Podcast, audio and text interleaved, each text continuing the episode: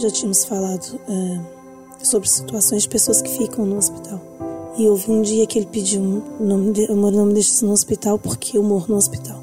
E, e, quando foi para casa uh, estava já preso à cama, digamos assim. Estava preso à cama, já vinham conferidas uh, que ganhou no hospital, que as escaras, né?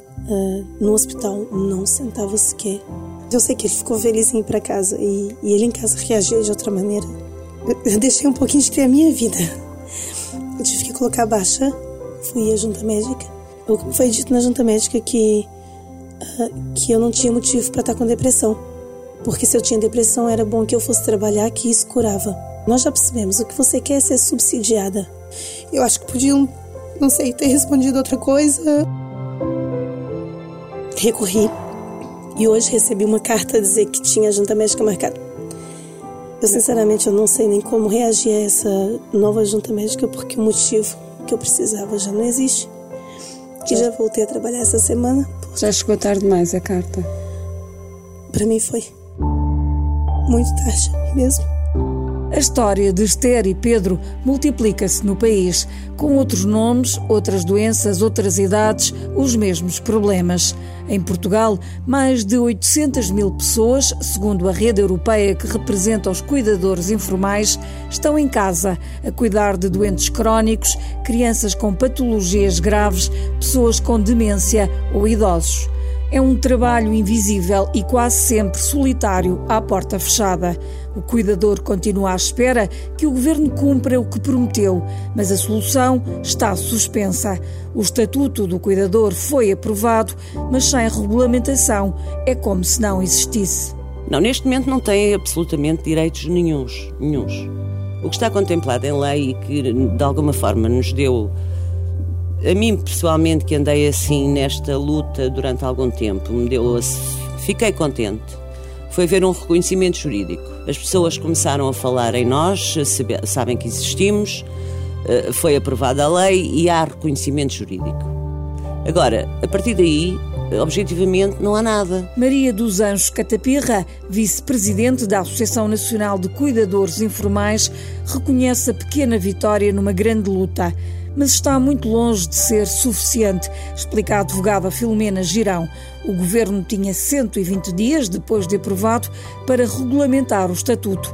A 20 de janeiro deste ano, o último dia do prazo, publicou uma portaria, mas não adiantou nada ao que já estava estipulado, ou seja, não tem qualquer impacto no dia a dia dos cuidadores. Foi apenas para cumprir, do ponto de vista formal, o tal prazo de 120 dias. Agora, na matéria que é a matéria uh, difícil, não é?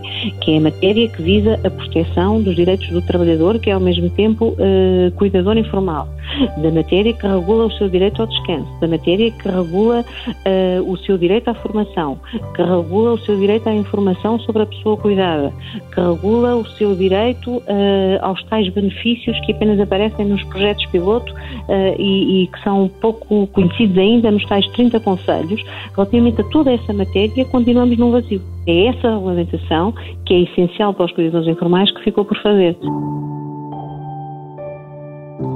Está por fazer e agora não há qualquer prazo ou data indicativa. A Renascença, o Ministério do Trabalho, Solidariedade e Segurança Social, garante apenas para breve, sem especificar datas, a publicação da portaria que define os 30 conselhos com projetos piloto e o montante do subsídio mas não há qualquer indicação sobre quando será alargada a medida a todo o país. Maria dos Anjos lamenta que partidos e governo tenham deixado cair o tema. Este governo, por e simplesmente, nunca mais fez promessas relativamente aos cuidadores informais. Eu, a minha convicção é que os cuidadores informais serviram para os políticos todos, sem exceção, eh, na antiga legislatura. Foi ótimo, falaram todos de nós. Toda a gente fez muitas entrevistas connosco, fomos ouvidos pelos partidos todos em muitos eventos, toda a gente fez decretos-leis, surgiu uma legislação aprovada por unanimidade pelos partidos todos, saiu a lei e ponto final nos cuidadores informais. Quer dizer, neste ano dá-me a sensação que os partidos políticos estão virados para outros focos. Não é a primeira vez que os direitos dos cuidadores informais são deixados na gaveta pelo Executivo. O estudo pedido pelo Governo para preparar o Estatuto esteve meses nos gabinetes ministeriais e só chegou ao Parlamento quando o Bloco de Esquerda pediu os resultados no início de 2018. Os peritos concluíram que o trabalho dos cuidadores informais vale 4 mil milhões de euros por ano, cerca de 330 milhões de euros por mês. Dinheiro que poupam ao erário público. Eu não voltei a trabalhar mesmo. Quando o meu subsídio foi cortado, eu continuei em casa, porque eu não, não abria mão disso. Estar com ele o tempo que eu podia ficar. Ou de cuidar, enquanto pudesse cuidar. Com uma baixa psiquiátrica não reconhecida pela junta médica, Esther estava praticamente 24 sobre 24 horas a acompanhar o marido, doente oncológico em fase terminal e limitada aos 600 euros que Pedro recebia para pagar todas as despesas. Foi, foi um pouco complicado porque tive que gerir tudo só com o dinheiro que, do Pedro, que era o que ele recebia, que não chegava a 600 euros. Mas, uh, mas fui ajustando, foi uh, abrindo mão daquilo que eu podia para mim e, e dava o melhor que pudesse para ele. Porque no caso dele já não era mais comida, já eram fraldas, resguardo, pomadas para o corpo. Mas este não é só um problema de gestão financeira. Muitas vezes fica também em causa o próprio emprego do cuidador. A Associação Nacional de Cuidadores Informais chegam inúmeros testemunhos. Ainda ontem eu recebi uma chamada telefónica de uma, uma jovem cuidadora e o pai está doente, tem cancro, está numa situação em que já não sai de casa e a senhora perguntava-me, já muito banguada, uh, o que é que eu faço agora? Porque se faltar o emprego sou despedida e não tenho leis laborais que me apoiem nestas circunstâncias. Eu não tive resposta para lhe dar, porque tudo aquilo que nós pensávamos que ia surgir em termos de apoio de legislação laboral em 120 dias ainda não surgiu.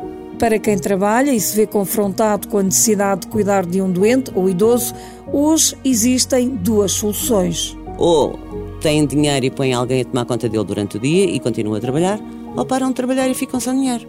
Não há um meio termo aqui no meio, porque inclusivamente as baixas médicas por assistência à família em adultos são períodos curtos. E se forem prolongados, as pessoas não têm remuneração. Portanto, ficamos na mesma. Esther, acompanhada por um psiquiatra e com baixa médica assinada por este, esbarrou na junta médica. O que ele disse foi: então, uh, aqui, isso aqui é um caso muito simples de resolver. Você vá à sua médica de família e peça uma baixa por apoio familiar, não a sua psiquiatra. E eu perguntei, mas o motivo e o que ele disse me foi: nós já percebemos, o que você quer é ser subsidiada. Eu cheguei a dizer ao médico: como que eu vou sair para casa para ir trabalhar sem saber se vou voltar para casa e encontrar meu marido vivo? Porque eu sabia que ele podia partir a qualquer hora. E foi o que ele disse, que não havia nada a fazer quanto a isso. Depois depende muito das análises dos médicos que estão nessas juntas médicas e há pouca sensibilidade. Eu acho que nós somos números. E se preenchermos, se entrarmos numa terceira ou um quarto lugar e eles já tiverem cedido as baixas todas, deixamos de ter direitos, porque eles não vão ver os casos clínicos um a um. Com uma baixa por assistência à família, o emprego não fica em risco, mas não há direito à comparticipação. Quando os cuidadores se apresentam eles próprios como doentes, com direito a baixa remunerada, ela acaba muitas vezes questionada na junta médica. Penso que a situação que hoje verificamos a esse propósito é exatamente a mesma que verificávamos antes do Estatuto, lamentavelmente, não é? Eh, porque as pessoas, na maioria das situações, são ainda obrigadas, a elas, os cuidadores, são ainda obrigados a eles próprios eh, terem baixa para poderem acompanhar eh, as pessoas de quem cuidam. Portanto, nós temos muitas vezes situações em que uma baixa, inclusive uh, reconhecida por um, por um profissional às vezes mais qualificado do que o, o profissional que integra a dita comissão, essa baixa pode ser posta em questão. É? E é, e de facto é muitas vezes. É, é, é, é uma das matérias em que a regulamentação é absolutamente necessária e urgente. Quem se considerar vítima de injustiça pode apenas reclamar e recorrer, lembra a advogada Filomena Girão. Aquilo que se está a pôr em causa é a declaração de um profissional, de um profissional, no caso médico, que atestou que aquela pessoa está doente e incapaz uh, para a prestação de trabalho, não é? Uh, é assim, decorre da lei, é legal, é, causa-nos aqui um constrangimento ético grande uh, que nos deve preocupar a todos, sim, com certeza que sim. Além do constrangimento ético, há alguma solução para estas situações? Essas decisões são passíveis de recurso, não é? Da reclamação e de recurso é de defesa que a pessoa, no caso, tem. Confrontámos a tutela com estas críticas, mas o Ministério da Saúde remeteu para as administrações regionais de saúde.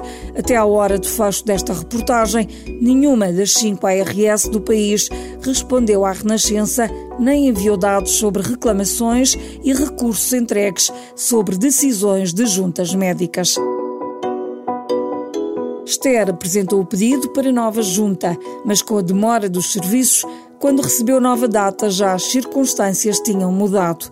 Agora sente que os 22 anos de descontos do marido foram ignorados e, quando mais precisou, foi abandonado pelo Estado de Previdência. E ele precisava que eu estivesse com ele. Eu sei que isso fez a diferença na, nos últimos dias de vida dele. E fico triste porque ele não teve. Assim, ele teve o apoio, mas ele não foi apoiado perante o Estado. Eu falo isso como uma pessoa vinda de fora. Eu acho que qualquer imigrante tem mais direito do que qualquer outro português. De alguma maneira eu entendi que era o meu marido que estava a ser desamparado, não era eu. Porque mesmo que eu acumulasse alguma conta para pagar, não tinha importância, porque eu ia voltar a trabalhar como já voltei e orienta a minha vida. Agora, como uma pessoa acamada, vai se defender de alguma coisa. Não havia um plano B, a gestão era diária. Esther admite que, noutras circunstâncias, não seria possível cumprir o pedido de Pedro de ficar em casa. Consegui ficar em casa sem receber nada e consegui gerir aquilo de alguma maneira. Uh, se houvesse uma criança, eu não ia conseguir gerir dessa maneira. Por acaso não tínhamos, mas se a situação tivesse arrastado por mais tempo, eu não sei como que eu ia gerir.